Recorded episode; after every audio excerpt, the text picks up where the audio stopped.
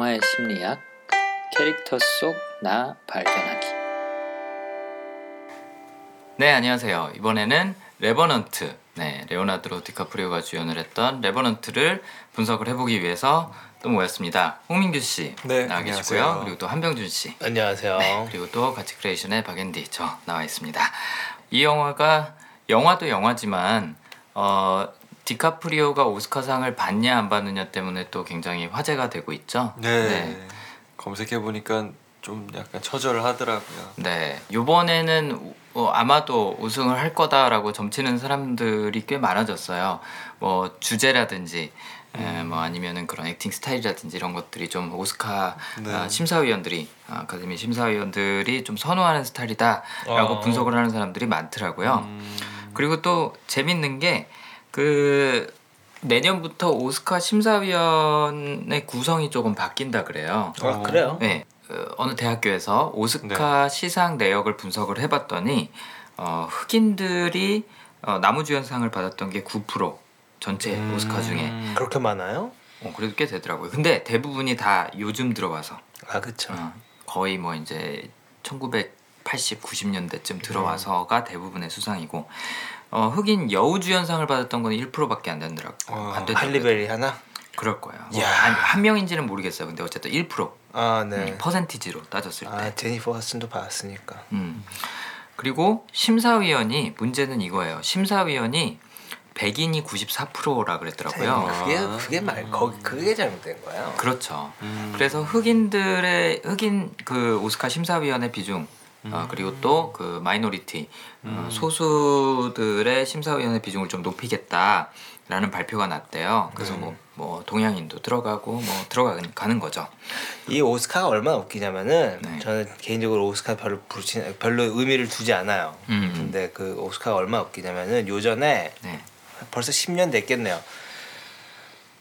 덴젤이 상 받은 적이 있, 있어요. 네, 덴젤. 근데 그때 뭐 흑인의 날이다 뭐 이런 식으로 이런 식이었어요. 네. 왜 그러면 시드니 포이티에가 공로상 받고 그게 벌써 거의 뭐 한 10년, 네, 12, 몇백- 3년 됐죠. 아니, 몇백이란다 몇십 년 됐으니까. 네, 그리고 뭐 여우주연상을 누가 하나 또 받았어요. 네. 그래서 세 명이 흑인이 그날 상을 받아가지고 어. 잔쳤는데 저는 그게 완전 다 짜여진 각본 같은 거야. 아 흑인 몇 명한테 상 줘야겠다. 에. 그동안 우리가 안 줬으니까. 네, 그게 너무 너무 가, 가짜 나가지고 더 불신하게 됐어요. 음, 뭔가 좀 조작된 게, 게 예, 완전. 그냥 예, 그냥 미디어에서 그냥 가, 우로, 그냥 그렇게 만들어 나가는 것 같아가지고 음. 아니면 하나의 뭐 음, 뭐 어떻게 의미 있는 걸 수도 행보일 수도 있는데 네. 너무 좀 그렇죠. 네. 약간 시상식 분위기가 저도 잘은 모르지만 좀 그런 것 같더라고요. 골든글로브는 약간 잔치.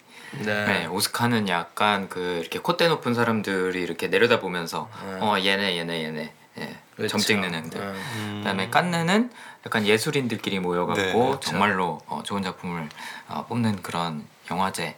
약간 그런 이미지인 것 같더라고요. 깐네네요. 네. 네, 깐느에서 어떻게 되는지 한번 보죠. 네. 근데 어, 아주 그렇게 대중적인 영화는 깐느에서는 또 어. 못하는 경우가 맞죠. 많더라고요. 요거는 미국에서는 굉장히 대중적인 영화가 될 것 같아요. 음, 제 예상으로는. 미국의 전- 이야기잖아요. 그러니까요. 전 세계적으로는 안 그럴 수 있지만 네. 그래서 어쩌면 깐느에서도 뭐 어느 정도 여지가 있는지도 모르겠어요. 음. 그렇죠.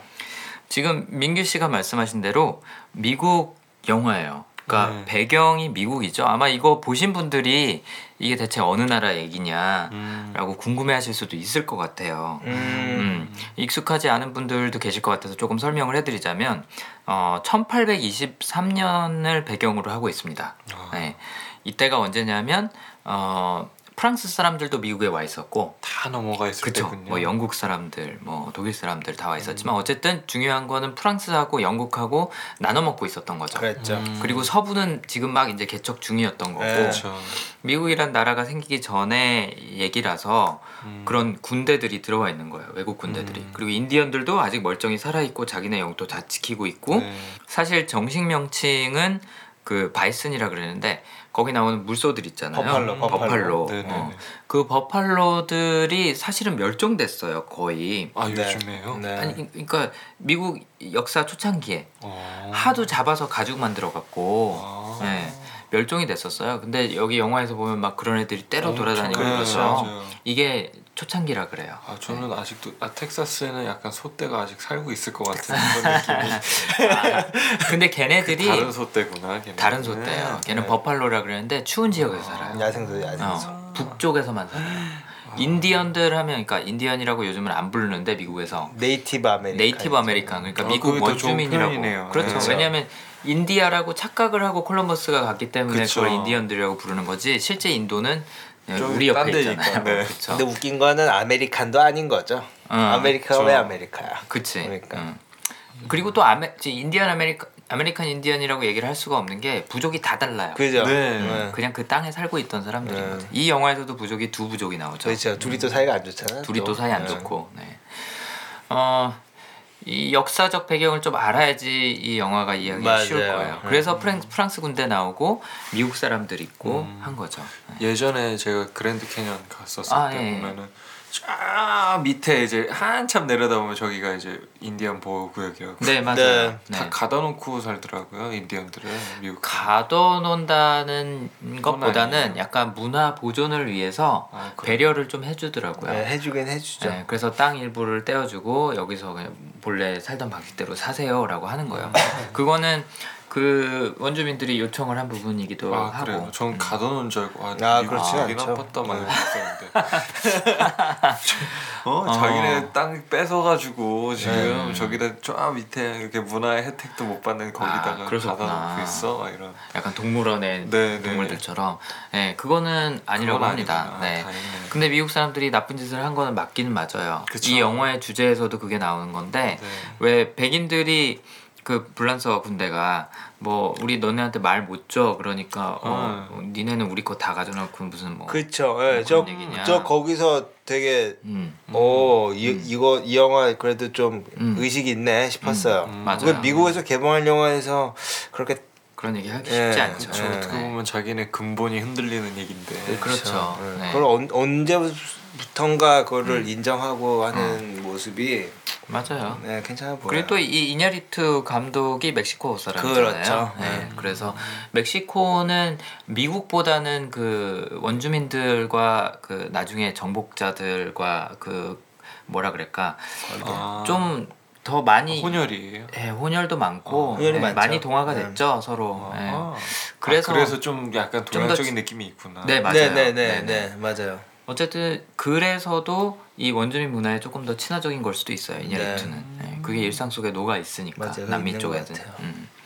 어쨌든 미국으로서는 참 어려운 이야기예요. 네. 네, 그 당시에 원주민들 다 학살하고요, 맞아요. 동물들 다 죽이고 자원 다 뺏어가고. 정말 나빴거든요. 음.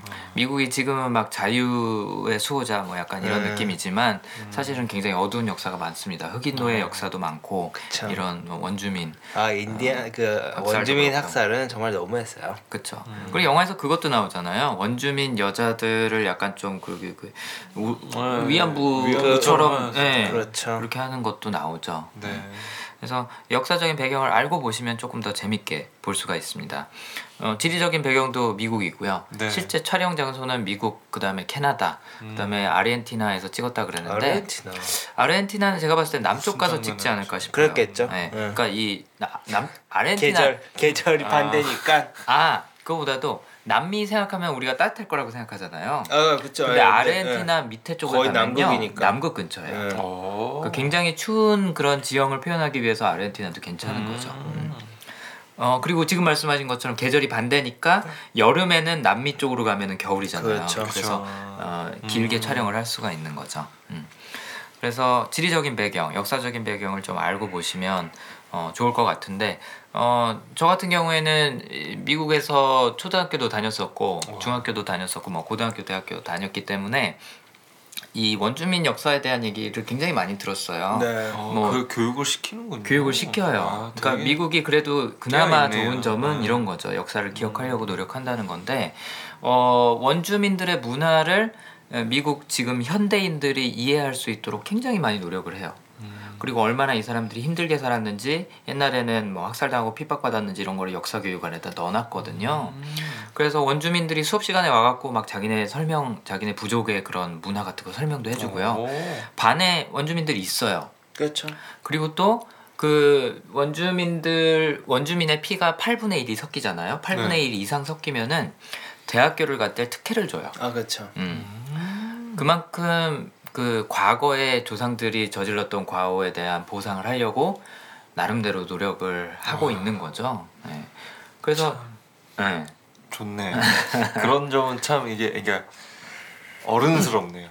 그쵸. 그래도 그래도 성숙한 부족 거죠. 그래도 네. 부족해요. 많이 부족하죠. 아, 근데, 근데 어쨌든 형태로는 지금 이 나라에 비하면 아 그렇죠. 지금 이 나라에 네. 많이 예.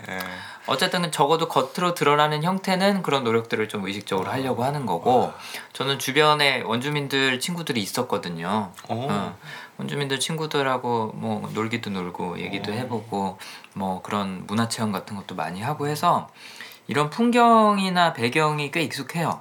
그리고 미국에서 어, 교육을 받았거나 태어난 사람이라면 이런 풍경, 역사, 설정, 음. 또이 감정, 어, 정치적인 상황 이런 것들이 굉장히 익숙할 거예요. 그렇죠. 어. 마치 우리나라 사람들이 조선시대 사극 보는 느낌인 거죠. 음. 어, 지금은 조선시대에 살고 있지는 않지만 그 그쵸. 당시에 어땠는지 굉장히 익숙하잖아요. 그렇죠.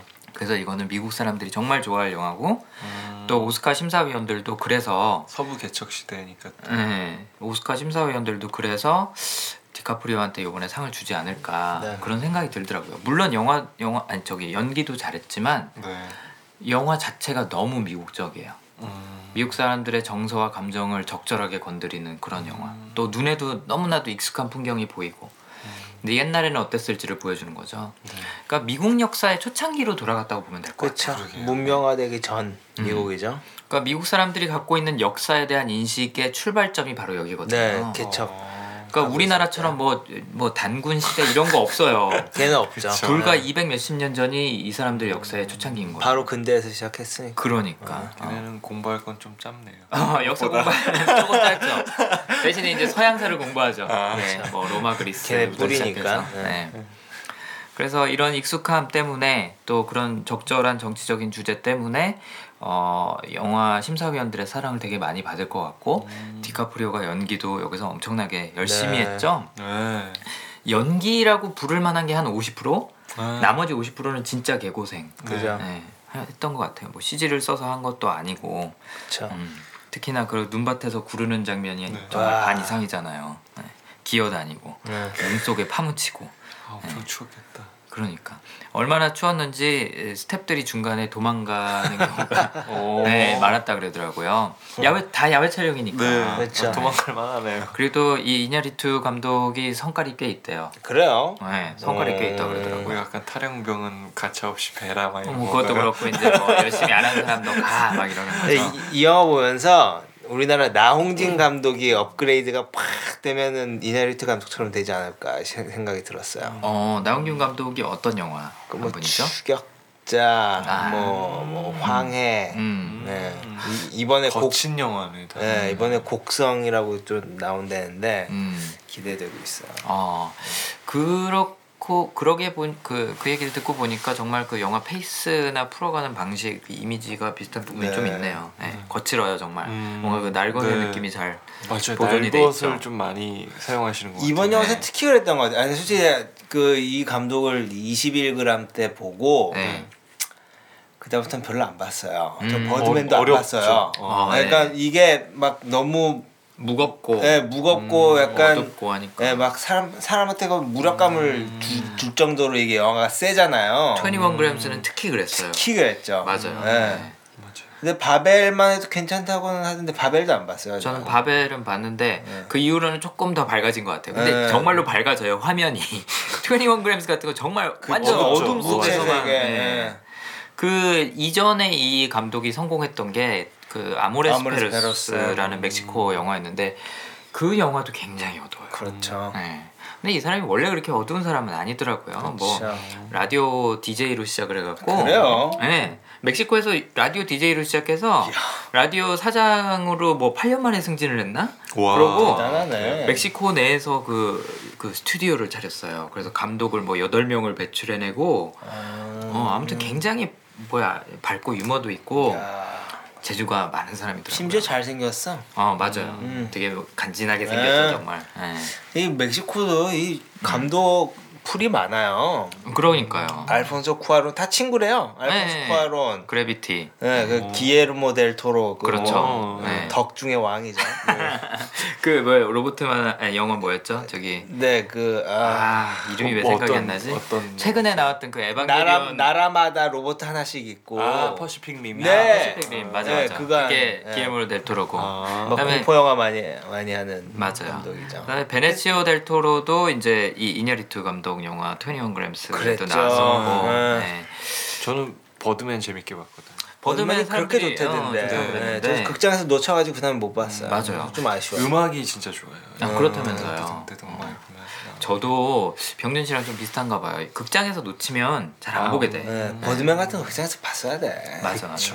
약간 그 내면 그거 계속 나오거든요. 음 맞아요. 심리 묘사 되게 잘 돼 있는 네. 영화라고. 네. 이 감독이 대단해요. 음. 그래서 이, 이 이냐리투 감독이 멕시코 출신이라는 점, 뭐 이런 시대적인 배경 이런 것 때문에 어, 그 미국 원주민들의 얘기를 굉장히 솔직하게 까발릴 수 있지 않았나 그런 생각이 들어요. 근데 재밌는 건 이 영화가 한국 감독이 만들 뻔했던 영화더라고요. 오. 박찬욱 감독이 이 스크립트 이, 이 소설 원래 이게 네. 소설 원작인데 이 소설을 영화하는 것에 관심을 많이 가졌었다 그러더라고요. 아, 박찬욱 감독. 예, 박찬욱 감독이 예. 그래도 한국 감독이 그 미국의 그 감성을 정성. 어. 이해할 수는 좀 힘들 것 같아요, 사실은. 굉장히 그냥 삼자의 시선에서 아, 드라이하게 하지 않았을까 음, 생각이. 드네요. 네. 네. 근데 이것도 어, 박찬욱 감독이 좋아하는 복수극이잖아요. 그렇죠. 네, 그래서 아, 복수라는 그 맥락으로 보면은 도끼 어떻게 들고. 보면은 판타지물로 갔을 수도 있겠네요. 아 박찬욱 감독 대단한 것 같아요. 아 음, 대단하시죠. 요즘 뭐 미국에서 굉장히 많이 활약하고 있죠. 네. 네. 봉준호 감독의 설국열차 미국에서 TV 드라마로 리메이크 되는데도 거기도 제작자로 참석한다. 그래고 네, 성공하셨네. 네, 성공하셨습니다. 네. 아, 설국열차가 드라마로 나와요. 네, 미국 드라마에서 나오죠. 그래서 우리 설국열차 분석했던 거잖아요. 어, 그거 기념해 갖고. 네. 그래서 감독은 이냐리투 감독이 했고 또 OST가 죽이죠. 네. 그쵸. OST가 사카모토 일본, 류이치. 네. 네. 현재 암투병 중이라 그래요. 아, 그래요? 네. 후두암이었던 걸로 기억을 하는데. 아유, 네. 암, 담배 담배 많이 폈나? 후두암 1mm 주세요. 요즘 공익 광고. 네. 네. 아 요즘 임팩트 있게 아, 광고하죠. 그거 그쵸. 광고 참 잘했어요. 그래서 지금 뭐 투병 중이라고 하는데도 굉장히 또 열심히 했어요. 그래서 지금 뭐 시상식들에서 화제가 되고 있는 사운드트랙이 두 개가 있는데 하나는 헤이트풀 에잇의 그렇지. 모리코네. 네. 그다음에 지금 두 이- 거장이 만났네. 그쵸. 그러니까. 네. 네. 나눠 갔으면 좋겠어요. 음, 그다음에 또 사카모토 류이치가 이번 레버넌트. 네. 헤이트풀 봐야 되는데. 네. 그것도 봐야 되는데 음. 못 봤어요 아직. 그래서 감독, 그다음에 또 음악, 음악 감독, 그다음에 또 촬영 감독. 네. 촬영 감독이 그 그래, 그래비티 했던 음, 감독이에요. 그래서 아, 아그 그래서 저기 one take를 아까- 그 썼구나. 네, one take 좋아하는.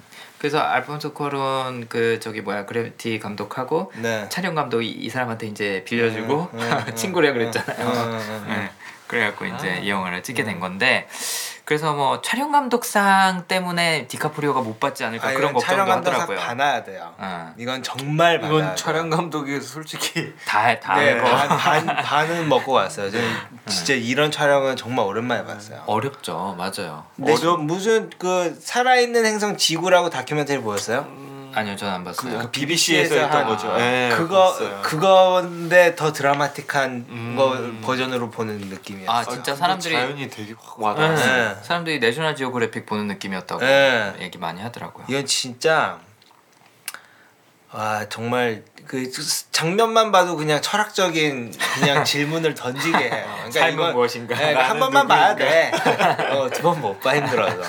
맞아요. 근데 정말 대단했어요. 음. 인간은 점으로 표현, 점으로 표현하잖아요. 그- 그 아무것도 장면- 아닌 걸로. 그 장면 있잖아요. 그 하얀 네. 위에. 눈 덮인 그 계곡을 걸어가는 장면 처음엔 저그 음. 바다인 줄 알았어요. 네. 바다에 사람 떠 있는 줄 알았는데 쫙 그 저기 클로즈업하면서 들어가는 그 장면이 진짜 멋있더라고요. 네, 정말 이건 아 맞아요. 씬이 한두 개가 그거 그냥 음.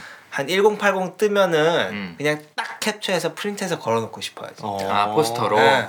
맞아 그럴 만한 그런. 장면이 한두 한 100개는 나올 것 같아요 보면 어. 계속 계속 그래 계속 근데 이 촬영 감독이 유난히 그렇게 그 자연 속의 인간, 음. 자연 속의 고독 이런 거를 굉장히 잘 표현해내는 것 같아. 네, 네. 예. 여기서도 그런 고독감이 많이 느껴지잖아요. 네. 네. 음. 정말 나는 아무것도 아닌 존재가 된 것 같아. 그리고 약간 그쵸. 주제가 생존이다 보니까 그렇죠. 그러니까 더 인간을 고독하게 만드는 네. 아주 큰 역할을 했던 것 같아요. 음 맞아요. 더 느낄 수 있게. 네. 그렇죠. 그리고 또 고독한 존재끼리 만날 때 그 조우하는 순간에 그런 감격스러움 이런 것도 네. 전달 굉장히 잘 되고 이렇게 인디언이 이렇게 그 버팔로 뜯어먹고 있을 때 아, 네. 엉금엉금 기어가고 네. 나 하나만 달라 네. 이럴 때 뭔가 그 천지창조의 느낌처럼 이렇게 아, 손이 완전 네. 이렇게 딱 닿는 그런 느낌이잖아요. 원시 사회에서 어떤 그 인간들끼리 만났을 때 그런 네. 느낌이죠. 네. 그래서 아 촬영이 진짜 진짜 좋았었는데 문제는 네 디카프리오가 상을 받으려면 뭐 감독상, 촬영 감독상, 음악 감독상 그런 거 다 가져가면서 디카프리오도 연기상 주기가 굉장히 곤란해지는 거죠. 음, 그래서 어쨌든 근데 감독상 얼마 전에 받아가지고 또 네. 주겠어요. 감독상은 지나갈 수도 있을 것 같아요. 네. 촬영 감독상 사람들이 촬영 감독상은 많이 정말 받아야 될 네, 것 같아요. 예상하더라고요. 네. 그리고 또 어, 디카프리오도 이 작품을 어, 스티브 잡스 요번에 영화 아, 나온 거 네. 어, 그 주연을 고사하고 이걸 택했다 그러더라고요. 음. 전략적으로 택한 것 같아요. 잘했어요. 네, 잘한 것 같아요. 네. 어, 이 촬영 방식이 또 그리고 굉장히 독특했다 그러죠. 순서대로 촬영을 하려고 굉장히 네. 노력을 했다고. 아 시퀀스대로. 네, 시퀀스대로 노력을 하려고 했는데 전부 다 그렇게는 못했는데 최대한 그렇게 하려고 했다 그러더라고요. 전부 다 하면은 700만 불이 더 들었대요 예산이. 네. 그래서 이제 제작사랑 아 이건 좀 진짜 어렵다. 날 것으로 찍었구나. 네, 해서 일부만 시퀀스대로 찍긴 했는데 최대한 그렇게 하려고 노력을 했다 그래고 굳이 왜? 그게 이제 굉장히 자연스러운 스토리텔링이라고 생각을 하나 봐요. 그러니까 그 감정을 이렇게 하나씩 음, 차곡차곡 배우의 감정을 좀 생각했을 음, 수도 그런 있을 말것 되죠. 같아요. 음, 그렇죠. 그리고 약간 그 뭐야 찍을 때도 자연광 네. 그랬다요. 써가지고. 네, 네, 뭐 네, 조명 쓴 게 뭐 한두 컷. 네. 어, 네. 그래가지고 뭐 거의 다 저희가 본 게 진짜 그쵸. 자연의 빛을 본 맞아요. 맞아요. 그 저는 기억 남는 게. 노을 지고 막 이럴 때. 그런 것도 있고 톰 하디 나중에 딱 그 얘가 살아 있는 거 알았을 때 네. 네. 톰 하디 장 얼굴이 클로즈업이 딱 되는데 네. 그냥 그림자만 나와요. 음. 거의 되게 어둡고 뒤에만 딱 밝아요. 약간. 어. 와 그런 거 보면은 음. 그런 효과가 음. 모든 게 다 의도가 있는 것 같더라고요. 맞아, 맞아, 맞아. 아 빛의 이용이 맞아. 깜짝 놀랐어요. 음. CG도 최대한 안 쓰려고 뭐 네. 했다 그래고 그쵸. 네. 그래서 아, 참 구경거리도 많고 네. 네, 감상할 것도 많고 생각할 거리도 많고 네. 뭐 했던 영화라서 뭐 상도 상이지만 보시는 분들도 어, 굉장히 재밌게 볼 수 있을 것 같습니다. 어, 캐릭터에 대해서 한번 얘기를 시작을 해볼까요? 네. 일단 두 캐릭터를 분석을 했습니다. 디카프리오가 연기한 미스터 글래스. 네. 네. 그 다음에 어, 톰 하디가 연기했던 피츠제럴드. 네. 네. 그 두 사람의 성향을 분석을 해볼 텐데요. 간단히 일단 설명을 드리면 집중이라는 성향 어, 글래스가 갖고 있다고 예상을 했고요. 그 다음에 또 발상이라는 성향도 갖고 있다고 예상을 했습니다. 집중은 여기 민규 씨가 갖고 네. 계셔서 가장 잘 아시죠? 그쵸. 네. 한 번에 발상도 있습니다. 발상도 있고요. 발상은 저희 셋 다 갖고 있고 집중은 한 번에 하나씩 한다고 민규 씨가 잘 예. 설명을 해주셨는데 어 아, A라는 출발점에서 B라는 목적지까지 가는데 길은 하나다. 어, 일단 출발하면 끝까지 가야 된다. 네. 어, 그야말로 엄청난 집중력을 갖고 어, 뭔가에 임하는 그런 성향이죠. 그리고 또 중요한 것 하나에만 집중을 해요. 네. 그래서 디카프리오도 그 영화 단계 단계마다 집중하는 것들이 있죠. 음. 뭐 예를 들어서 생존이라든지 뭐 복수라든지 이런 거 하나에만 집중을 합니다. 둘 다 하지 않습니다. 네. 네. 그 다음에 발상이라는 성향을 갖고 있다 그랬는데 이거는 틀 밖에서 생각하는 음. 어, 약간 좀 창의력이라고 비슷하게 생각을 하셔도 될 것 같아요. 네. 발상은 어, 저는 이 디카프리오의 캐릭터를 개척시대 맥가이버라고 생각을 해봤는데 음. 어, 정말 뭐 주변에 있는 도구들 사용해서 별의별 짓을 네. 다 하죠. 네, 생존을 위해서. 네. 그래서 뭐 나중에 그리고 또 복수하는 장면에서도 굉장히 참신하게 복수를 하잖아요. 네. 그런 것들 네, 발상 때문에 가능했다라고 예상을 해봤고요. 그 다음에 톰 하디가 연기했던 피트제럴드. 어, 피트제럴드 같은 경우에는 원래는 병사가 아니에요. 음. 이 사람은 원래 그 가죽 공예 네, 공, 네, 네. 공예라기보다는 가죽 그 벗기고 이렇게 처리하는 벗기고? 처리하는 네. 장인 같은 약간 그런 역할로 합류를 했던 거예요. 음. 근데 막 갑자기 전쟁이 돼버린 거죠. 네. 네. 근데 어 이거는 하나는 알고 가셔야 될 것 같은 게 어 근데 디카프리오의 이제 과거에서 그 피츠제럴드 얼굴이 나오잖아요. 영국 그러니까 영국인가 프랑스 아, 군인으로. 그건 피츠제럴드가 아니에요. 아 네. 그냥 대입한 거예요 자기가. 아 그거는 다 그냥 다른, 다른 사람 사람이에요. 그냥 자기 와이프 죽인 아. 그게 수염이 있어서 아마 비슷하게 보였을 것 같은데 제가 얼굴을 잘 못 알아보는. 그냥 군인 군인이었어요. 네. 여러분들이 근데 알고 가셔야 될 게 뭐냐면 이것도 역사의 한 부분인데 그 미국이라는 나라가 이제 완벽하게 정리가 되기 전에 네. 네, 어, 그 주들이 통일이 되고 국가가 세워지고 하기 전에는 정말 무법천지였어요. 그랬겠죠. 서부 개척 시대는 더했죠. 그래서 그쵸. 서부 영화가 그 그 시대를 이제 묘사를 하는 건데 거기 보면 항상 총싸움 하잖아요. 네. 그 이유가 본인의 직업이 뭐가 됐든지 남자가 됐든 여자가 됐든지 자기 방어를 위한 최소 수단, 최후 수단으로 총을 하나씩은 갖고 있었어야 되는 거예요. 법이 보장해주지 못하니까. 그게 이제 지금까지 생존을. 온 거죠. 그렇죠. 그렇죠. 맞아요. 응. 그게 지금까지 와갖고 미국에서 총기 사고가 그렇게 나는데도 총기 규제가 안 되는 거예요. 음, 어쩔 수가 없죠. 그러니까 너무나도 이것도 역사의 큰 부분이고 음. 일상이었던 거죠 이 사람들한테는. 누가 경찰이 와서 날 보호해주지 않는다. 그쵸. 어, 보안관이 와서 뭐 대신 해주지 않는다. 내가 내 목숨은 부지해야 된다라는 생각 때문에 다들 총을 하나씩 갖고 있어요. 그렇죠. 아, 그래서 자경 자경대도 가끔가다 있는 거고 아직도. 어, 그렇죠, 맞아요. 슈퍼히어로의 개념이 사실 거기서 나온 거잖아요. 어떻게 보면 그렇겠네요. 네, 예, 그렇죠. 예. 네. 뭐 스파이더맨, 배트맨 다 그런 거잖아요. 그렇죠. 네. 음, 그래서 무기, 총에 대한 생각이 우리나라 사람들이랑은 달라요. 완전 다르죠. 우리나라는 인구의 대부분이 농민이었잖아요. 네. 그리고 나름 시스템도 그래도 좀 잘 갖춰져 있는 낫으로 편이었고. 싸우고. 어, 그치 그치. 우리나라는 낫으로 싸우지. 맞아요.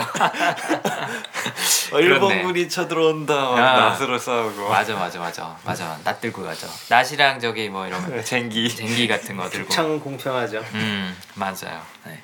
그래서 톰 하디가 연기한 그 피츠제럴드 캐릭터도 군인이 아니에요.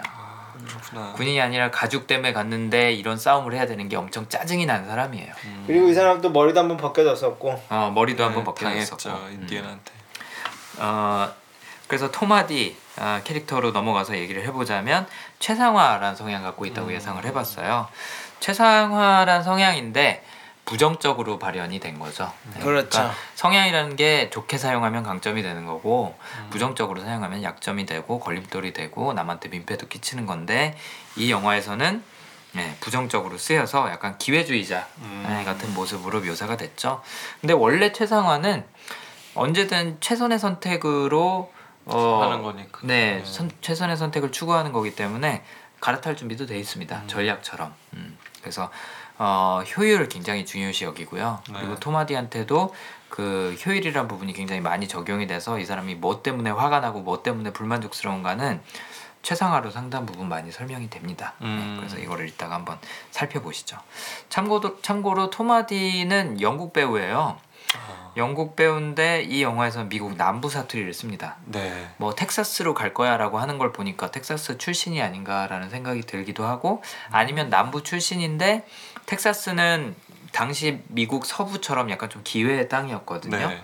뭐 금광도 많이 그렇죠. 있었고 아직 개척도 안 된 사막이고 음.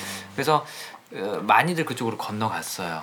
네. 그래서 그런 시대적 배경이 또 있는데 토마디가 영국 배우인데 미국 말투 그것도 남부 사투리를 이렇게 열심히 연습해서 잘했다는 거는 꽤 칭찬할 만한 일인 것 같아요. 어, 너무 완벽하게 했거든요. 저, 예, 저는 잘 몰라서 그랬지만 이렇게 잘했어요. 근데 제가 막 갑자기 잘했어요. 경상도 사투리 막, 막 유창하게 하는 그런 어, 거죠. 그런 아. 격이죠. 네. 굉장히 잘했어요. 굉장히 잘했구나. 네, 정말 남부 사람들도 제가 봤을 때 인정할 정도로 어. 남부 사투리 열심히 근데 영국. 배우들이 그런 액센트를 굉장히 쉽게 쉽게 하, 따라 하더라고요. 그게- 신기할 정도야. 그게 영국이란 나라 자체가 음. 여러 나라가 합쳐져 있는 거잖아요. 그렇죠. 뭐 스코틀랜드, 아일랜드 네. 그, 예. 그런 다양성이 있기 때문에 좀 그런 거를 해요. 익숙한 것 같기도 음. 하고 또 영국은 프랑스 쪽 사람들도 많이 건너와서 살고. 독일 사람들도 많이 건너와서 살고 또 워낙 많은 언어가 섞여 있다 보니까 좀 그런 언어 감각이 있지 않나 배우들도 그런 생각이 드네요. 아, 일단 네. 목소리가 너무 좋아서. 토마디는 아 진짜 토마디 네. 멋있죠 목소리. 배트맨에서 베인 목소리도 네. 진짜 네, 무게감 있었고. 음. 그래서 디카프리오랑 토마디가 연기했던 캐릭터들 성향을 한번 보죠. 네. 일단 디카프리오의 집중 어, 이라는 성향이 제가 봤을 때는 가장 지배적으로 나타나는데 음. 영화 동안에 영화가 진행되는 동안에 어, 아까 말씀드린 것처럼 한 가지에만 집중하는 음, 그리고 또 시작한 건 끝을 봐야 하는 어, 집념의 사나이 네. 약간 그렇게 얘기를 할 수 있는데 첫 장면에서 가죽을 막 벗기고 있죠 여러 사람들이 네. 그거 막 널어놓고 정리하고 뭐 하고 있는데 인디언 습격을 받아요. 네. 그때 디카프리오는 숲속에서 사냥을 하고 있다가 다시 돌아와서 아들 데리고 배로 향하기 시작하죠. 네. 가죽 다 버리고 배에 타라고 얘기하는 거는 디카프리오예요. 음. 아 죄송해요. 글래스라고 이제 언급을 해야겠네요. 네. 글래스는 배에 타라고 얘기를 하죠. 네. 가죽을 버리고. 그러니까 생존이 일단은 먼저 따- 최우선 먼저 그거에. 집중해야 된다라고 얘기를 하는 건데 음. 어 토마디 사람들은 또 들고 타죠. 그거를. 그러니까 토마디 캐릭터 피츠제럴드는 가죽 다 가지고 타 가죽 챙겨 가죽 챙겨 음. 하고 있어요. 그러니까 이때서부터 어, 캐릭터 설정이 되는 거죠. 그렇죠. 음. 디카프리오는 중요한 것에 집중하는 사람, 피츠제럴드는 효율을 중시하는 사람, 음. 기회주의자 약간 이런 식으로. 근데 또 그 하디한테는 그게 목적이었으니까. 돈이었죠. 네. 음. 그러니까 그것도 최상화가 어떻게 발현이 되는지 이따 좀 언급을 할 텐데 어쨌든 본인이 시간 투자한 건 노력한 그렇죠. 거에 대한 보상이 네. 충분하지 않으면 음. 아 그거에 대해서 엄청 불만족하는 게 최상화거든요. 음. 근데 디카프리오도 분명 히 열심히 했을 거잖아요. 이. 사람한테도 네. 생존 수단인데도 불구하고 돈과 나눠 가져야 되니까 그걸로. 응. 디카프리오도 그냥 다 버리라고 네. 일단 배에 타라고 그렇게. 저도 그런 판단을 했을 것 같네요. 어 민규 씨도 충분히, 집중 있으니까. 어. 다 버려. 일단. 타. 예. 그렇죠. 나중에 되찾으면 되니까. 그러니까 그리고 또 그런 심정으로 가죽을 일단은 묻어두고 이동하자라고 하잖아요. 네. 숨겨두고 이동을 하자라고 하는데 여기서도 또 피트 제럴드는 가져가자. 무슨 소리냐 다 가져가야 된다라고 얘기를 하죠. 와. 또 글래스는 배도 버리고 가자 라고 음. 얘기를 하는데 피트제럴드는 배를 타면 배- 더 빨리 간다. 어 배 타고 빨리 가야지 어. 효율적으로 가야지 지금 이게 뭐 하자는 얘기냐 걸어서 갈 수, 네. 걸어서 이걸 다 메고 가자고 이러고 있는 거죠. 그러니까 이 초기 장면에서부터 두 사람이 얼마나 다른지가 그렇죠. 네, 잘 그려지죠. 음. 그리고 어뭐 아들 호크 네. 네 호크가 참고로 그 어, 원주민들 미국 원주민들이 사람 이름을 붙일 때는 동물 이름이나 자연을 네. 묘사하는 경우가 많아요. 그래서 뭐 그렇죠. 외눈- 푸른발 막 이런 거. 어 맞아 푸른발 뭐 붉은 곰 뭐 네. 외눈박이 뭐뭐 멜 독수리 깁슨 뭐. 영화의 옛- 아포칼립토인가? 아 옛날에 그 아 그쵸 그것도 그렇고 늑대와 늑대와 의 춤을 네. 네. 뭐 여기서 많이 나왔죠. 그, 그 저기 뭐야 케빈 코스너한테 이름 붙여주잖아요. 예 그게 이름 아니에요? 늑대 늑대와의 춤. 예. 어, 늑대와의 춤을 맞아요. 아 그래서 동물 그 영화- 이름이에요. 그 영화 그 영화 패러디 많이 했었죠 사람들이. 맞아. 이상한 이름 갖다 붙이고. 음. 그래서 여기서 호크라는 이 아들의 이름도 뭐냐면 원주민식으로 지었. 예, 매예요 매. 네. 예, 독수리 말고 매. 네. 매를 호크라 그러거든요. 그래서 왜 그 어벤져스 캐릭터에서도 호크아이 호크아이. 매의 눈이잖아요. 매의 눈. 음. 그래서 호크라는 그 아들한테도 야 너 아무 말 하지 말고 그냥 조용히 살아. 사람들은 네 피부색만 보니까 어디 가서 대들고 그러지 말고 얌전하게 살아야 살아남는다. 라고 아들한테 거듭 강조하죠. 막 이렇게 목 뒷덜미 잡으면서 막 네. 흔들면서 얘기하잖아요. 처음에는 아들 좀 안 좋아하는 듯한 느낌이 받았어요. 아, 사실. 처음에는? 네. 어, 이제 어. 잘못난 아들 막 이런 느낌이었는데 나중에 보니까 나중에 보니까 어 이거 엄청난 부성애가 구성을 갖고 있었던 그쵸. 거죠. 아 근데 진짜 이, 얘는 이해됐어요 사실. 예, 이 갑자기. 공격당해서 죽어도 뭐 네, 그, 그러니까 아들을 주위 사람들도. 뭐라 예, 음. 보호 안 할 테니까. 네, 이때는 서로 죽고 죽이는 시대였으니까 네, 그쵸. 특히나 원주민들은 네. 음, 서로 공격하잖아요. 일단 보기만 하면 뭐 너 누구냐 이런 거 안 물어봐요. 네. 그쵸. 막 공격해요. 그러니까 아빠가 있으니까 지금 살아 있는 건 거잖아요. 그렇죠. 그쵸. 네. 그러니까 너 괜히 백인들한테 대들지 마라. 너 살려 그러면 입 닫고 조용히 살아야 된다라고 얘기하는 것도 그 글래스의 집중, 생존을 위한 집중이 굉장히 잘 나타나는 거죠. 뭐 네가 불이익을 받던 무슨 놀림을 받던 가만히 있어. 그래야 사는 거야. 네. 슬프죠. 어떻게. 보면은 아, 좀 요새 보는 거 같죠. 네. 어. 가만히 있으라. 그렇죠. 네. 아, 글래스가 영화 내내 이렇게 꿈을 꾸는 장면들이 여러 번 나오죠. 눈 감고 있으면은 꿈꾸거나 아내의 목소리를. 듣거나 뭐 이러는데 어 글래스가 아들한테 해주는 얘기 그리- 그리고 또 아내가 아, 글래스한테 해줬던 얘기인 것 같아요. 숨이 붙어 있는 동안은 살아야 해. 네. 네, 라는 얘기가 계속 반복이 되죠. 이것도 그 삶에 대한 집념, 생존에 대한 집중이 잘 반영이 됐기 때문에 계속 어, 영화의 그런 핵심 테마로 나오지 않나 싶습니다. 그래서 뭐, 뭐 별로 그렇게 주저앉거나 되돌아보거나 뭐 하지 않아요. 글래스가 영화 내에서. 맞아요. 뭐 무슨 일이 있어도 약간 오뚜기처럼 벌떡 일어나갖고 네. 바로 그냥 다음 단계로 넘어가죠. 네. 저는 그게 제일 잘 나타났던 장면이 그 호크 아들이 죽었을 때 같아요. 음. 참고로 이제 이게 어느 정도 시점인지를 좀 설명을 하자면 초반에 이제 어, 글래스가 이 사람들을 이끌고 미국 사람들이죠. 미국 사람들을 이끌고 어, 산 속으로 들어가죠. 네. 어, 인디언들한테 공격당하지 않는 경로로 가기 위해서 그러다가 곰한테 습격을 받고 음. 정말 죽을 뻔하다가 겨우 살아남아갖고 사람들이 이제 이 글래스를 어, 손으로 들고선 이동을 하기 시작하죠. 그러다가 너무 어, 힘드니까 너무 힘드니까 얘 그냥 죽게 내버려둬 대신에 몇 명이 남아갖고 임종을 어, 지켜줘. 임종 지키고 무덤에다 묻어줘. 음. 요거까지만 이제 하는 거죠. 그때 이제 아들도 같이 남아갖고 네. 아버지의 임종을 기다리고 있는데 이 음, 토마디의 캐릭터 피츠제럴드하고 싸움이 나죠. 그쵸. 네. 피츠제럴드가 돈 때문에 남죠. 어, 네, 돈 때문에 일단 처음에 남은 거고 그다음에 너무 오래 걸리니까 죽는데 음. 그냥 너 내가 죽여줄게 음. 하고 눈. 하잖아요. 어, 네. 엄마 웃긴 놈이에요. 눈은 어차피 깜빡거릴 건데. 아, 나도 그 생각했어. 어. 깜빡하는 거 깜빡 깜빡하기만 해 하고 기다리고 있잖아요. 그러니까. 어, 근데 이거 무슨 눈싸움 하는 것도 아니고. 아, 야, 눈, 눈시리가 좀 깜게 하는데. 그러니까. 오케이 죽일게. 아, 정말 양아치 두번 깜빡거려 해야지. 맞아, 음. 맞아. 두 번 깜빡. 아니 최소한 작정 작정하고 한 거예요. 최소한 세, 세, 번. 세 번은 했어야 되는 것 네. 같은데 네, 디카프리오가 눈을 좀 깊게 감기는 해요. 계속 참다가. 음. 근데 확실하게 신호를 주려고 하긴 했었는데 어쨌든 그것 때문에 이제 호크가 그러는 피츠세럴들을 발견을 하고 음. 어너 왜 그러냐 하고서 막 밀치니까 찔러버리죠. 음. 네. 찔러버리고 나서 글래스가 이제 그 버려지고 네. 네, 아들도 죽은 채로 버려지고 그 다음에 나머지 그 두 사람은 떠나죠. 피츠제럴드와 또 그 브리저라는 다른 한 친구는 떠나는데 브리저는 그, 그 배우도 어디서 많이 봤어요. 많이 나와요. 네. 네. 네. 그 브리저라는 캐릭터도 어, 꽤 익숙한데 예, 말씀하신 대로 나니아에도 나왔었고요. 음. 그다음에 메이, 메이즈 러너에도 최근에 나왔었습니다. 어, 아무튼 브리저랑 그 어, 톰 하디가 연기했던 피츠제럴드, 피츠제럴드 그 두 사람이 이제 디카포리오 죽게 내버려 두고 네. 아들은 피츠제럴드가 죽여서 숲속 어디다 던져놓고 그러고 네. 이제 가는 거죠.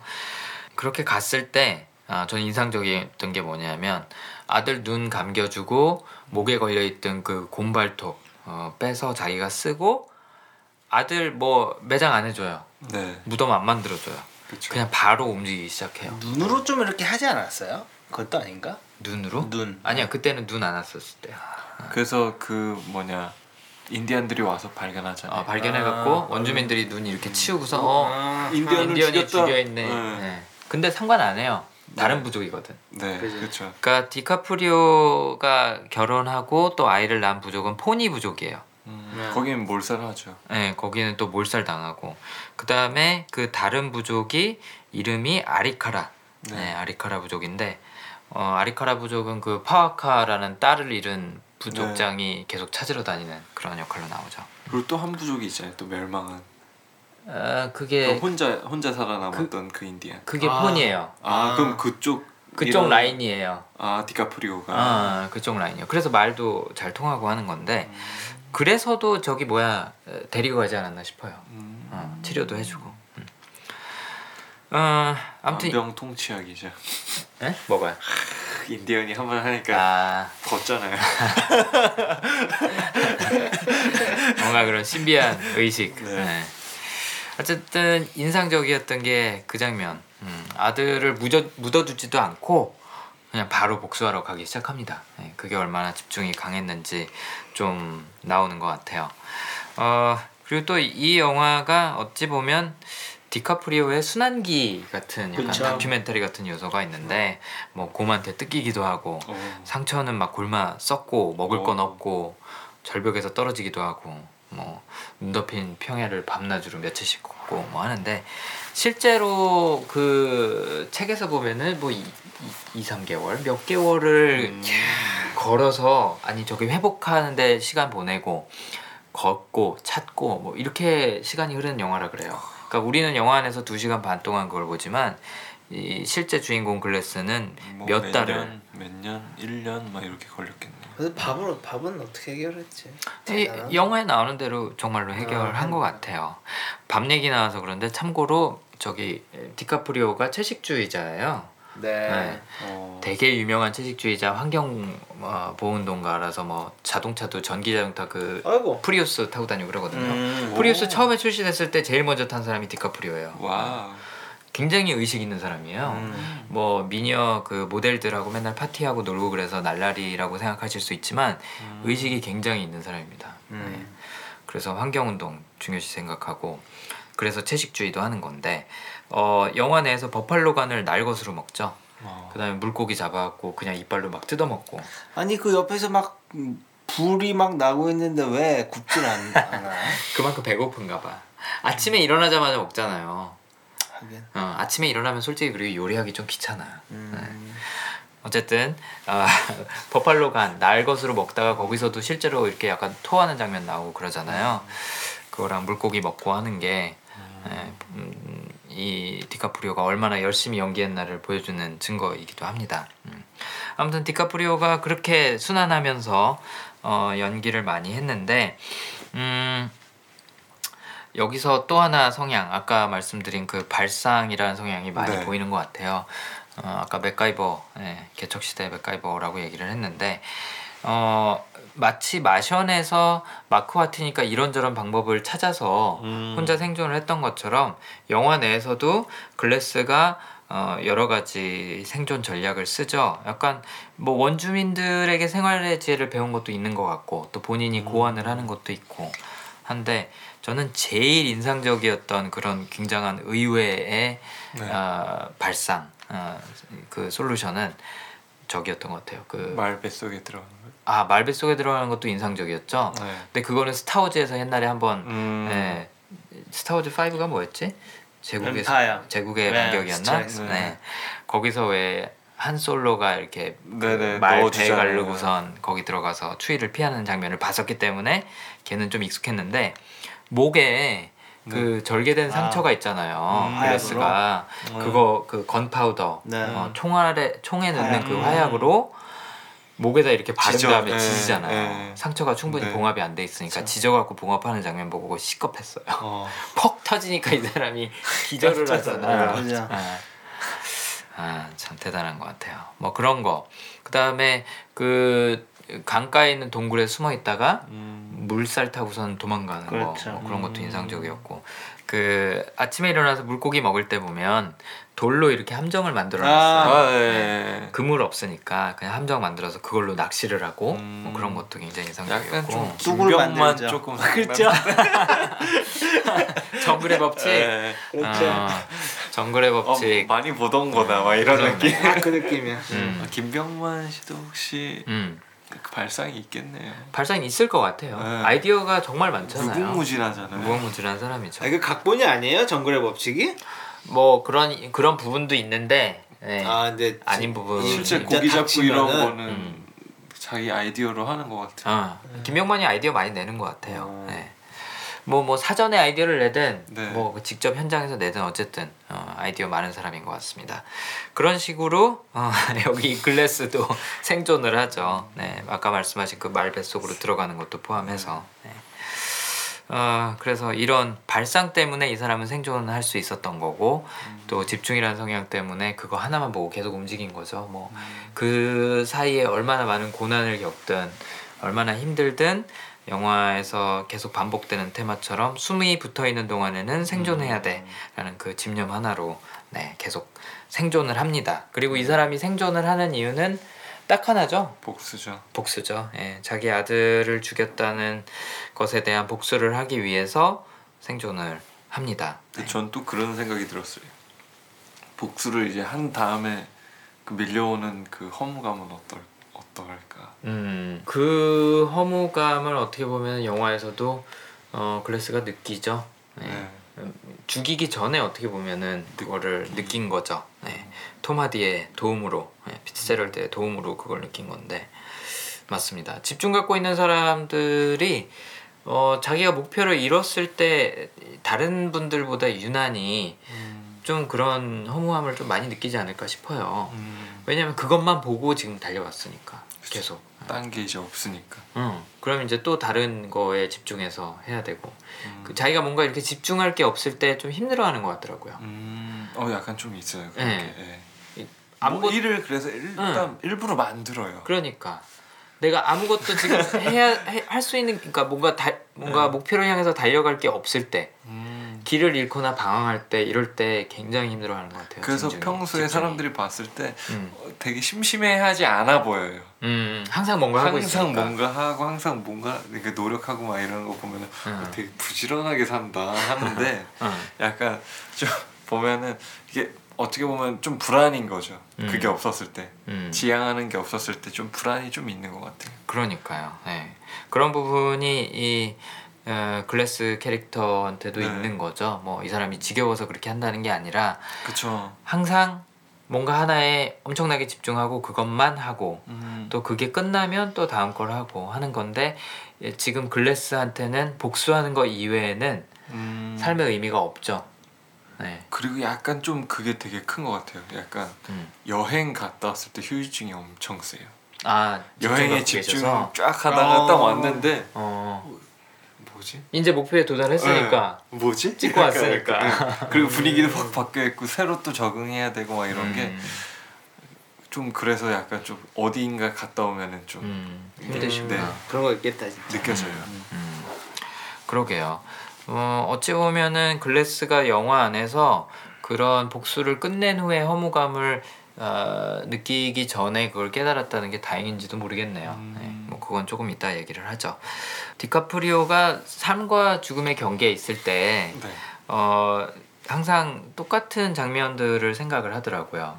부인이 그, 나오죠. 네, 부인이 나오죠. 부인이 나오고 또 그 죽은 부인하고 살던 집 음, 나오고 그 동물 머리뼈로 이렇게 탑 쌓아놓은 거 네, 반복해서 무슨- 나오잖아요. 네, 그건 무슨 의미예요? 저도 그거는 조금 그 원주민들의 문화를 조금 더 알아야지 이해할 수 있을 것 음. 같기는 한데 어쨌든 자기가 살던 집, 음, 가족 그렇죠. 어, 이거를 회상을 하는 것 같아요. 네. 저는 참고로 이런 회상 장면 나올 때마다 글래디에이터가 자꾸 떠오르더라고요. 음. 글래디에이터에서 아. 그렇죠. 계속 부인이나 반복되는 그렇죠. 장면이 부인하고 그 아들 나오는 거 그리고 그쵸. 태워, 태워 죽이는 거. 태워 죽이는 거 그다음에 그, 그 풀밭을 네, 이렇게 손을 손으로. 스치면서 가는 장면이 제일 유명하잖아요. 그렇죠. 근데 딱 러셀 크로우가 연기한 그 글래디에이터 캐릭터가 러셀 글래스. 크로우도 좀 어울릴 법한 영화네. 아이 영화에 네, 네, 정말 그래요. 맞아요. 근데 거기서도 복수잖아요. 음. 음. 그 사람이 그 로마 군대로 들어가고 뭐 하고 아, 아 검투사, 로마- 검투사. 검투사 로 들어가고 했던 게 결국에는 황제한테 복수하기 위해서잖아요. 음. 로마 군대가 와고 자기 가족 죽였으니까 네. 그거 하나로 가는 사람이고 또 옆에서 도와주는 그 보조 캐릭터가 있죠. 흑인 노예 또 자이몬 훈수라는 명배우가 네, 누군지 기억나시죠? 가물가물하네요. 가물가물하세요. 그 왜 이렇게 수염 나 있고 목소리 굉장히 굵은 음. 아, 그렇죠, 그렇죠, 그렇죠. 네네. 네, 누군지 알았어요. 그 사람이 요즘 영화에 많이 아, 나와요. 많이 나오죠. 네. 아, 정말 멋있어요. 그 사람이 하는 역할이 그 가족 학살 당하고 음. 어, 그 버팔로 고기 뜯어 먹다가 한 점 주는 그, 네. 그 그리고 또 치료해 주는 어. 그 원주민의 역할 딱 그두 네. 개를 겹치더라고요. 음, 그렇죠. 맞네요. 네. 그리고 이제 그 영화도 나중에 복수로 네. 어, 끝나는 거고 어, 그래서 글래디에이터도 어떻게 보면 집중이 있네요. 그럴 수도 있을 것 같아요. 네.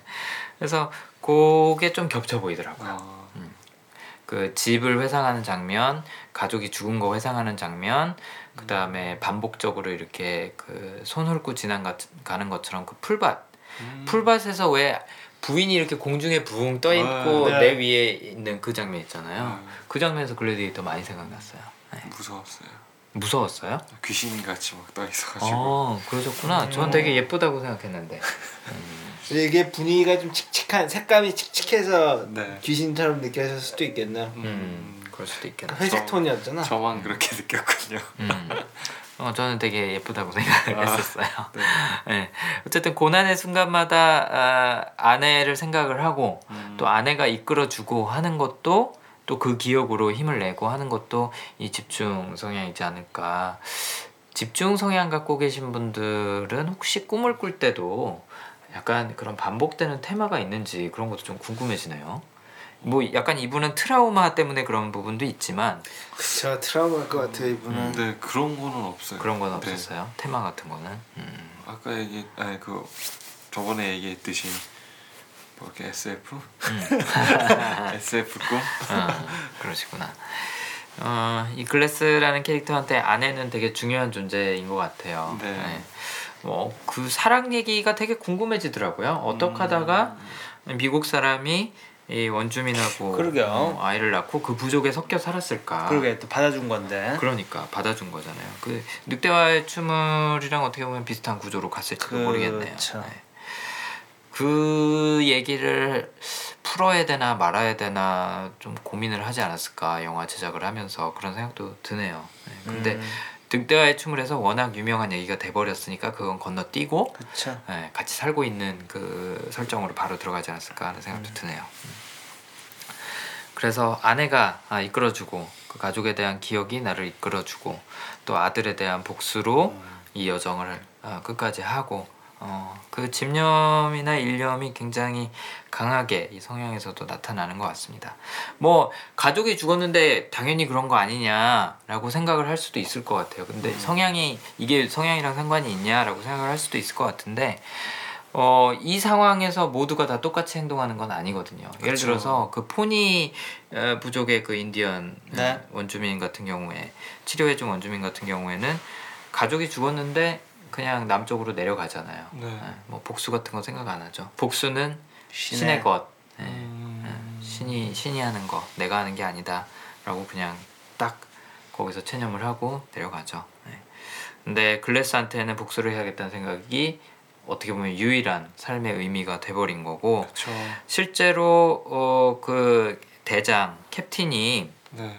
돔날 글리썸이 연기했던 캡틴이 야 너 쉬어야 돼. 너 지금 몸 음. 상태가 말이 아니야. 나중에 이제 캠프로 돌아왔을 때도 쉬어야 돼. 못 죽이니까. 응. 지금 나는 괜찮아. 나 죽음이 두렵지 않아. 이미 죽어봤어. 어, 하면서 음. 어, 나도 같이 갈래. 하고선 결국은 복수를 하러 가죠. 대장은 개죽음이죠. 어, 대장은 의리는 있는데 어쨌든 개죽음이네요. 네. 네. 그쵸. 그뭐 안에 부인도 있고 다 있었잖아요. 그러니까. 돌아가야 어. 되는 그런 어, 얘기가 있었잖아요. 나 아내 보고 싶어 막 그런 얘기 하는데 음. 그 바로 다음 장면에서 아, 좀 죽죠. 팀을 꾸려서 가시 차라리. 저도 그 그쵸. 생각이 들었어요. 근데 돈이 떨어진 게 아닌가 그런 생각이 들더라고요. 금고 터졌잖아요. 그죠. 토마디가 갖고 네. 갔잖아요. 피츠렐드가. 이게 대장이에요? 아니면은 이 군의 그 거기서 장이에요? 이거요? 네. 가죽 그거에 무슨 대위 오니까 그때 뭐뭐 기다리자 뭐 이런 얘기도 했었잖아요. 그러니까 자기보다 이제- 직급 높은 사람이 오는 네. 건데 그러니까 중간 관리자의 고충 같은 거지. 그쵸. 너희 돈 다 어디다 뺐. 그럼 어떻게 보면 죽는 게 나을 수도 있었겠네. 네 주머니에서 깔 거야 뭐 이런 거.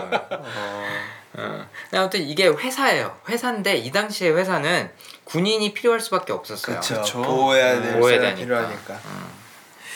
음, 그래서 어쨌든 대장인데 이 대장은 이 글래스의 복수를 도와주다가 네, 어, 개죽음을 당하죠. 머리 벗겨지죠. 머리도 벗겨지고 그것도 좀 의외였어. 피츠제럴드가 그거를 왜 대장한테 그렇게까지 복수를 했을까?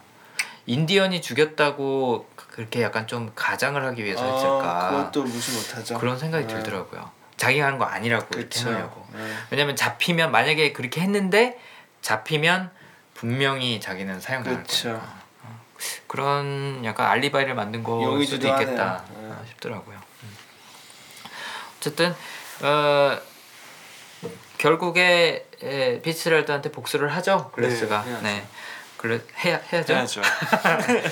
집중 갖고 계신 네, 민기님 복수를 하는 장면에서 이제 마지막으로 이제 한 방이 남았을 때 거의 막 죽을랑 말랑 하고 있을 때 어, 글래스한테 피츠렐드가 이렇게 얘기하죠. 겨우 복수하자고 여기까지 쫓아온 거냐. 아참 아. 얄미웠죠. 어 그런다고 네 아들이 살아나는 것도 아닌데 바로 죽여야 돼요 그러는데 그러니까 그, 그 새치의 혀로 살아남으려 그러는 건데 음. 안돼 바로 그러니까. 죽여야 돼 그래 근데 이게 재밌는 게 어, 그 순간에 흔들리죠. 글래스가 잠깐 멈칫하죠. 네. 근데 그 장면이 어, 저는 아까 말씀드린 그 깨달음의 순간이었다고 생각을 해요. 어, 그리고 실제로 어, 복수는 내가 하는 게 아니고 신이 하는 거야 라면서 물에다 그냥 흘려보내고 그 아리카라 예, 인디안족들이 그거를 어, 건져서 어, 핏자루들 건져서 예, 가죽 벗기고 물 속에다 다시 넣어버리죠. 네. 죽이고 예. 그렇게 하게 두는 이유가 아 내가 아까 말씀하신 대로 그 목적을 달성했을 때의 허무함 네. 그거를 미리 경험을 하고 음. 아 이게 내 영역이 아니구나 근데 그 인디언들은 토마들을 왜 죽인 거예요? 그그 부족은 네. 백인들 보면 다 죽여요. 아, 자기 딸 납치해갖고 살려줘서 응 살리고. 자기 딸 납치해갖고 뭐 강간하고 뭐 하고 했었잖아요. 네. 백인만 보면 죽여요. 그래서 원래 글래스도 죽이려고 그랬었는데 음, 그때 그 부족 안에 글래스가 살려줬던 그 따- 부족장에 딸이 섞여 있잖아요. 그쵸. 그 딸이 살려준 거예요. 아빠 쟤 죽이지 마. 쟤 나 구해줬어. 음, 그것 때문에 살은 거죠. 아무튼 신의 영역이다. 신의 몫이다. 프랑스인 군인하고는 마찰이 없잖아요. 누가요? 그 그거는 부족이랑 그건 계약이 그 있어서 그런 딜이 예. 원래는 딜이 있었죠. 근데 걔네가 자기 딸을 가져갔는지 그렇죠. 모르고 몰랐죠. 몰랐던 예. 거죠. 그러니까 걔네가 말 다섯 편을 주는 이유가 약간 저 그것 때문에 그렇다고 생각했거든요. 아 영화에서도 그렇게 나와요. 예, 우리가 딸내가 갖고 있으니까 가져가. 어 우리가 말 다섯 피를 공짜로 준 줄 알아? 이렇게 얘기하는 장면이 그죠. 나와요. 예. 음, 어. 그래서 좀 훔쳐간 거죠. 진짜 나쁜 놈들이죠. 야, 프랑스인들이 제일 나빴는데. 그죠 그 난리를. 근데 어떻게 보면은 음. 본국에서 잘 먹고 잘 살 수 있는 애들은 거기서 살지. 그쵸. 아 새로운 와가지고 고생하면서 거지. 애들은 음. 진짜 좀 아무거나 다. 네 어떻게든 네. 살아가 보자 하는 마음으로 네. 왔을 거예요. 그러니까는 뭐 인생 말단들 예. 말단이 아니라 뭐라 그러지? 그거? 말종. 말종들. 그러니까는 수단과 방법을 가리지 않는 인간들이니까 여기서 음. 또 깽판을 친 걸 친걸 수도 있죠. 물론 탐험하겠다고 온 사람도 있었을 그렇죠. 거고 네. 뭐 모험심이 강한 사람도 있었을 네. 테고 하- 하겠지만 네. 말씀하신 대로 좀 질이 안 좋은 그런 사람들이 왔을 많을 수밖에 많지. 없죠. 그리고. 한탕을 하기 또 쉽지 않아요. 예. 뭐 지금으로 비교하자면 그런 거랑 비슷한 거죠. 뭐 한국에서 힘드니까 중국 가자. 어, 뭐 힘들으니까 저기 동남아 가고 보이스피싱 하고 하는 딱 그거네. 아, 그 부류의 사람들이랑 비슷한 거죠. 음, 네. 너무 많이 갔나? 네. 그렇죠. 네, 죄송합니다. 그 2, 300년 전에 미국으로 건너가셨던 분들 네. 농담이고 김미영 팀장님 죄송합니다. 요즘 없으시더라고요. 요즘 김미영 팀장 안 해요. 네, 그만뒀나? 그러게. 네. 음, 그 무슨 얘기가 여기까지 왔냐? 아, 복수는 내 몫이 아니라 신의 몫이다 하고 흘려 보내는 게 어, 피츠럴드가 했던 그 한마디에 에, 깨달음을 얻었던 것 같아요. 글래스 입장에서는 아 이게 내 몫이 아니구나. 내가 이거 하나만 보고 달려왔지만 이걸 내가 하는 순간 나는 아, 허무해지죠. 허무해지겠구나. 그 깨달음 때문에 예, 음, 이게 가능하지 않았나. 눈앞에 내 아들, 아들을 죽인 원수를 두고도 어 그냥 살려 살려주진 않았지만 어쨌든 내가 죽이지 않았을 수 있는 이유는 그것 때문이 아니었을까. 음. 한 단계 어떻게 보면 성숙한 거죠. 네.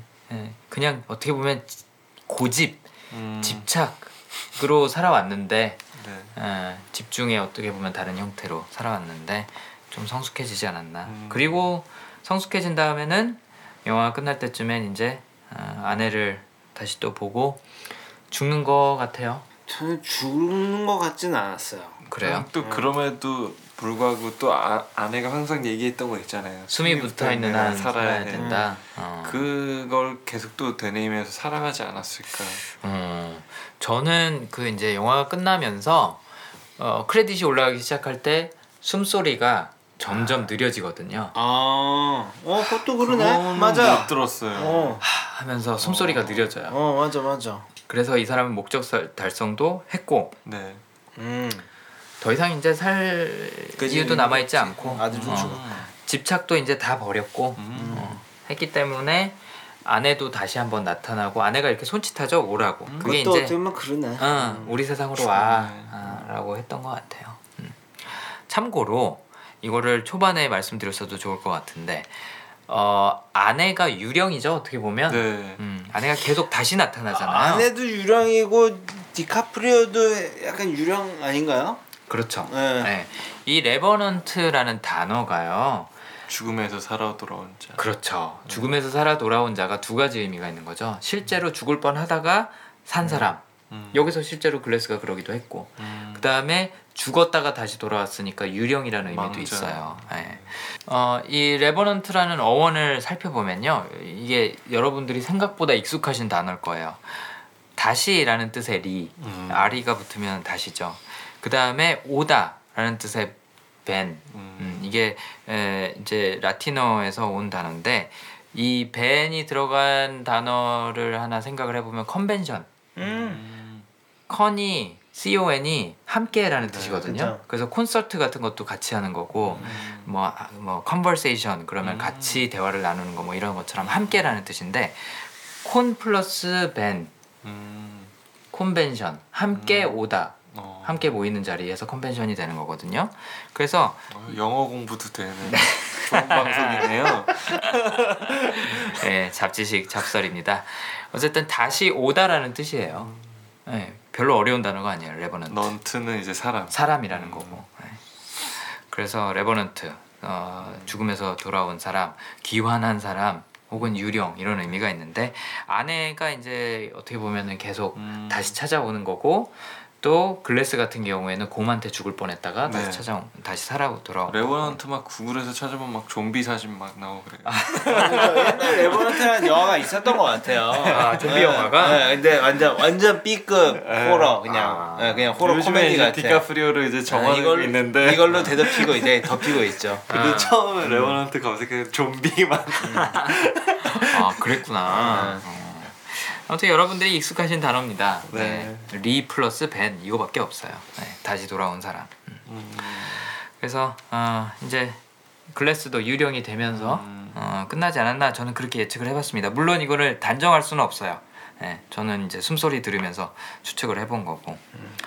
피츠제럴드 캐릭터 한번 얘기해 보죠. 어, 아까도 얘기한 것처럼 영국 사람인데도 어, 남부 미국 남부 사투리를 굉장히 잘했습니다. 네, 네. 그래서 이것만으로도 보는 재미가 꽤 쏠쏠했어요.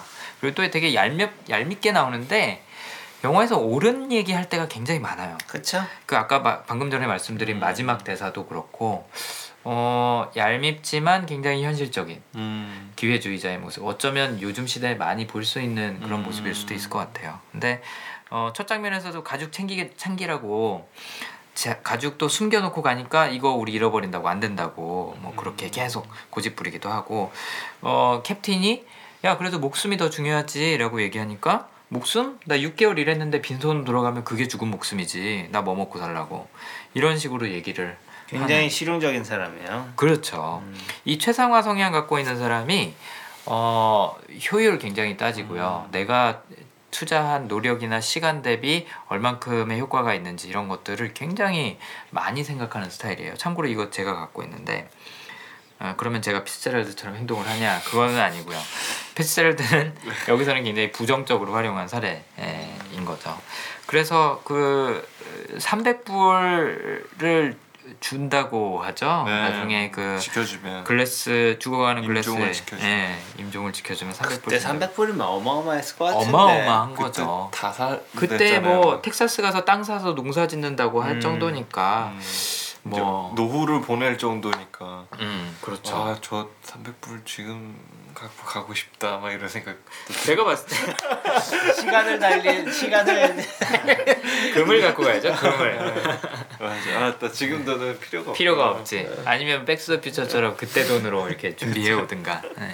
근데 300불을 계산을 안 해봤는데 그때 당시에 이렇게 좀 큰 임금으로 줄만 하면 또 노후 걱정하지 않고 살만 하면 한 여섯 자리 정도 되지 않았을까? 그랬을 것 같아요. 네. 그러니까 미국 돈으로 뭐 한 몇십만 불 정도 되는 돈 아니었을까? 우리나라 돈으로는 뭐뭐 글쎄요 몇 억 십억 뭐 이 정도 되는 돈 아니었을까 그런 생각이 들어요. 음. 10억까지는 안 가려나. 네.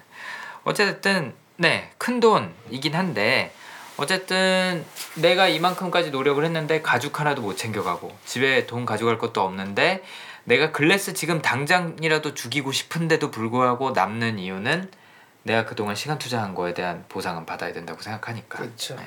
그러니까 그게 우선인 거예요. 글래스 싫어요.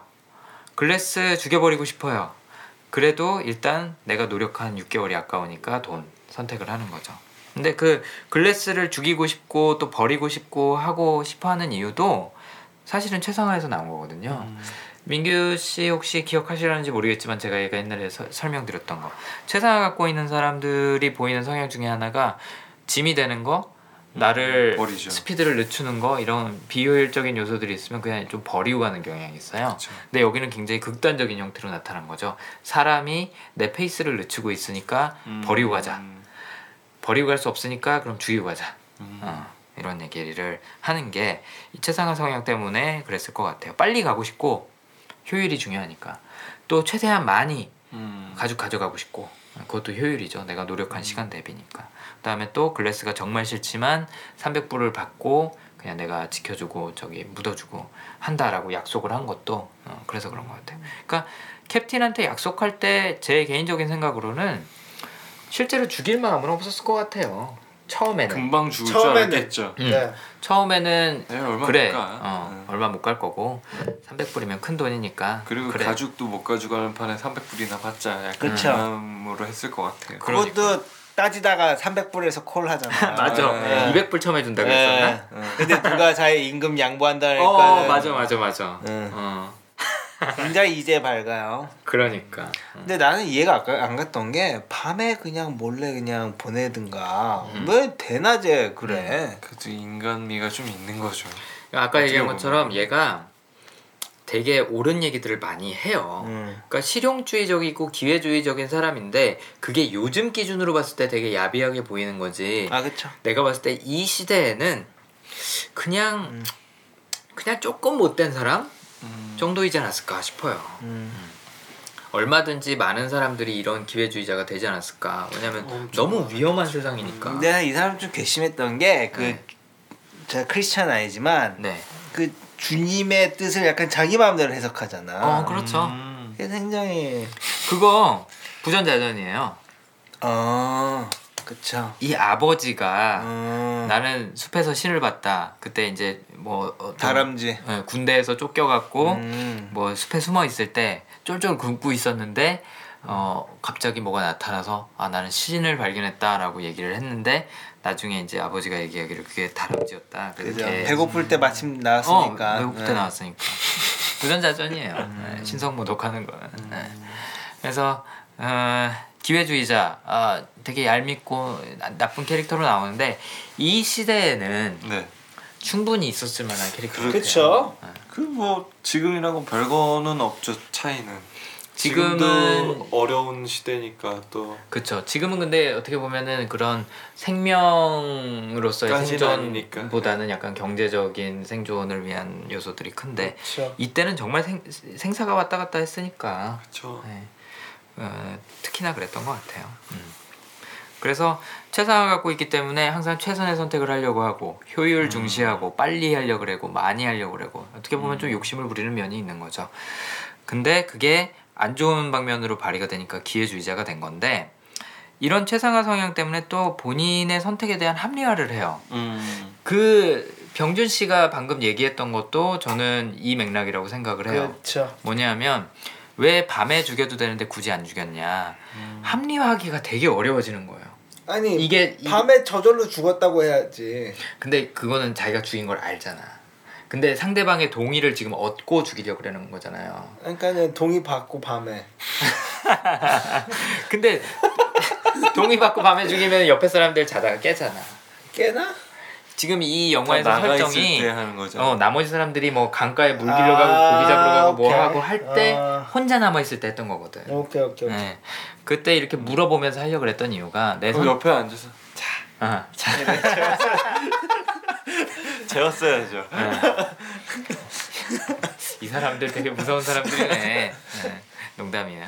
그 글래스한테 동의 의사를 구했던 이유가 이게 최선의 선택이다라는 걸 합리화하고 싶었던 것 같아요. 음, 맞아요. 어, 죄책감 좀 덜고. 어, 말 되네요. 최상화 성향이기 때문에 최선의 선택을 했다라는 거에서 만족감을 얻지만 그, 이게 최선의 선택이 아니었다 하면 그게 찜찜한 거죠. 음. 그러니까 야 설득을 하는 거예요 이제 음. 야 봐봐 너 때문에 지금 얘네들 다 죽게 생겼고 네 아들도 음. 너 때문에 고생하잖아 네 아들을 위해서도 이거는 최선의 선택이야라고 설득을 하는 거죠 그렇죠. 합리화를 하고 근데 그 합리화가 안 되니까 어 이제 어, 저기 뭐야 아들도 뭐 죽이고 뭐 이렇게 했던 건데 브리저 아까 얘기했던 그 브리저 같이 이제 그 돌보던 네. 그 브리저한테도 친구는 참 선해요. 걔는 뭐 거의 거기서도 소년이라고 나오잖아요. 음. 맨날 헤이 보이 헤이 보이 하면서 그죠. 부르는 게 음. 브리저는 이렇게 솜털만 났어요. 음. 맞아요. 음. 네, 솜털만 난 소년인데 어, 이 친구가 이제 다시 그 캠프로 돌아갔을 때 돈도 안 받고 음. 막 그러니까. 계속 삐져 있고 죄책감 때문에 막 울고 그러잖아요. 그렇죠. 죄책감. 음. 근데 캠프로 들어가기 전에 이 피츠제럴드가 그렇게 얘기하죠. 일어난 일은 일어난 일이야. 음. 어차피 일어난 일이고 우리는 최선을 다한 거야. 합리화 네. 쩔죠. 그러니까 본인 선택에 대한 합리화를 최상화가 굉장히 지금 잘해요. 부정적으로 어. 발휘가 되고 있기 때문에 어. 해야 되는 거예요. 어. 이게 우리한테 최선의 선택이었어. 왜냐하면 최선의 선택을 안 하면 그게 마음에 항상 남아 있으니까. 음. 내가 최선의 선택을 하지 않았지만 마음이 찜찜하지 않으려면 머릿속에서 그걸 합리화를 시켜야 되는 거죠. 이게 최선의 선택이었다라고. 좀 최상화 성향이 좀 이해가 네. 되시나요? 어, 무서운 성향입니다. 조심할게. 네. 조심해. 네. 하지만 저도 웃었습니다. 그렇습니다. 어, 집중 가진 사람들이 끝까지, 예, 끝까지 목표하면 무섭습니다. 네. 어, 이 피츠제럴드의 최상화란 성향 때문에 어, 이런 행동들을 보이지 않았을까라는 생각이 들었는데 민규 씨 아까 녹음하기 전에 네. 그런 말씀하셨잖아요. 톰 하디 캐릭터 여기서 되게 멋있었다. 네. 어, 뭐가 좀 멋있어 보였나요? 저 목소리 목소리. 어, 목소리랑 약간 그 뭐 이렇게 수염 난 거랑 이렇게 음. 외모 외모도 이렇게 남성미가 꾸민 게, 철철 예. 나요. 어, 그쵸. 꾸민 게 되게 멋있다고 생각이 했어요. 뭐 이런 행동 막 이런 거는 멋있진 않았죠. 그쵸. 그쵸. 그건 야비한 행동이 나쁜 많았죠. 행동이 되게 많았으니까. 맞아, 맞아. 근데 이제 그 음, 음. 캐릭터 이렇게 네. 꾸미는 걸 되게 잘한 것 같아요. 맞아요. 아 저는 토마디 하니까 그 생각도 나네요. 어 배트맨 이미지가 되게 많이 남아 있어서 그런지 어, 그렇죠. 세죠. 그 브리저가 이렇게 총으로 겨누고 있는데 장총으로 겨누고 있는데 음. 그걸 빼앗아서 딱 가슴 음. 때리면서 제압하잖아요. 네. 그죠. 어, 어 저거 실제로 군대에서 쓰는 기술일 것 음. 같은데 왜 그런 호신술 같은 거 보면 총 뺏는 기술 나오거든요. 네. 뭔지 본적 있어요? 네, 네. 인터넷에서 한번 찾아보세요. 그런 호신술 중에 경호원들이 배우는 그런 호신술 뭐 이런 것 중에 상대방이 나한테 총을 겨누고 있을 때 그거를 할 어. 빨리 뺏어서 제압하는 방법들 그런 거 인터넷에 나오거든요. 딱 그 정석대로 그 음. 큰 라이플을 뺏어 갖고 딱 제압을 하는데 음. 어 저거는 이 영화에서 나올 게 아닌 것 같은데 약간 그런 생각이 들더라고요. 아무튼 토마디 네, 남성미 철철 넘치는 멋진 어, 모습이었죠. 그리고 또 디카프리오의 그 곰, 곰털인가요? 네. 이렇게 가죽? 어 가죽 그거 되게 따뜻해 보이더라고요. 그거 그때 잡은 그 곰이에요? 글쎄요. 음. 그거는 아닐 아닐 것 것 같아요. 같아요. 아니겠죠? 네. 그 전에 잡았었던 것 같아요. 그 전에 잡아서 왜 그 아들이 이렇게 곰 발톱 갖고 있잖아요. 네네네. 제가 봤을 때는 그 아들하고 같이 잡지 않았을까 싶어요. 그렇겠네. 그래서 발톱 항상 걸고 다니고 음. 털 그거 옷 입고 다니고 했던 것 같은데 맞아요. 되게 따뜻해 보이죠? 따뜻해 보여요. 그 외에 장식용으로 이렇게 바닥에다 까는 카펫 있잖아요. 곰 네. 곰 가죽 카펫. 네. 딱 그 느낌이더라고. 네. 그쵸. 어, 어. 그래서 약간 그거 입고 막 물속 들어가고 막 이랬을 때 되게 네. 귀여운 느낌이 사실 조금 많이 들었어요. 아 진짜요? 네. 뭔가 이렇게 이렇게 몽글몽글한 게 네. 동글동글 솜털 사람이 눈밭 위를 막 계속 걸어. 마치 생가치로나 네. 저기 저희 하울의 움직이는 성에 나왔던 그 먼지 캐릭터 네. 같은 어, 그런 느낌. 그렇네. 네, 어 누가 그런 거 그려주시면 재밌을 것 같아. 아니 누가 누가가 필요 없겠다. 여기 디자이너분 계시잖아, 아, 민규 씨. 그 네. 캐릭터 하나만 그려주세요. 아, 네. 그 이렇게 톰, 톰 저기 솜털 이렇게 한 것처럼 귀여운 글래스로 아 귀여운 글래스. 하나만 부탁드립니다. 위해. 그러니까. 예. 피츠제럴드의 캐릭터, 예, 네. 최상화라는 캐릭터 때문에 이름도 멋있어요. 피치 제럴. 피츠제럴드. 약간 어. 소설가도 있잖아요. 네, 맞아요. 네. 네. 저기 뭐야 위대한 위대한 개츠비, 개츠비. 네, 네, 쓴게 맞아요. 피츠제럴드잖아요. 피츠제럴드 캐릭터의 최상화가 잘못된 방향으로 발휘되면 어떤 모습을 보이는지 오늘 한번 좀 봤고요. 그다음에 또 디카프리오의 글래스 캐릭터가 갖고 있던 집중이랑 발상이 얼마나 대단해질 수 있는지 네, 저희가 한번 또 볼 수 있는 기회였던 것 같습니다. 네. 어, 레버넌트 한마디 말씀 남기실 거 있나요? 어, 네 극장에서 꼭 보셔야 해요. 음, 이거는 네. 집에서 보면 이 스케일이 네. 실감이 안 나죠. 네. 그리고 웬만하면 사운드 좋은 데서 음, 보시길. 어, 음, 음. 맞습니다. 저도 똑같습니다.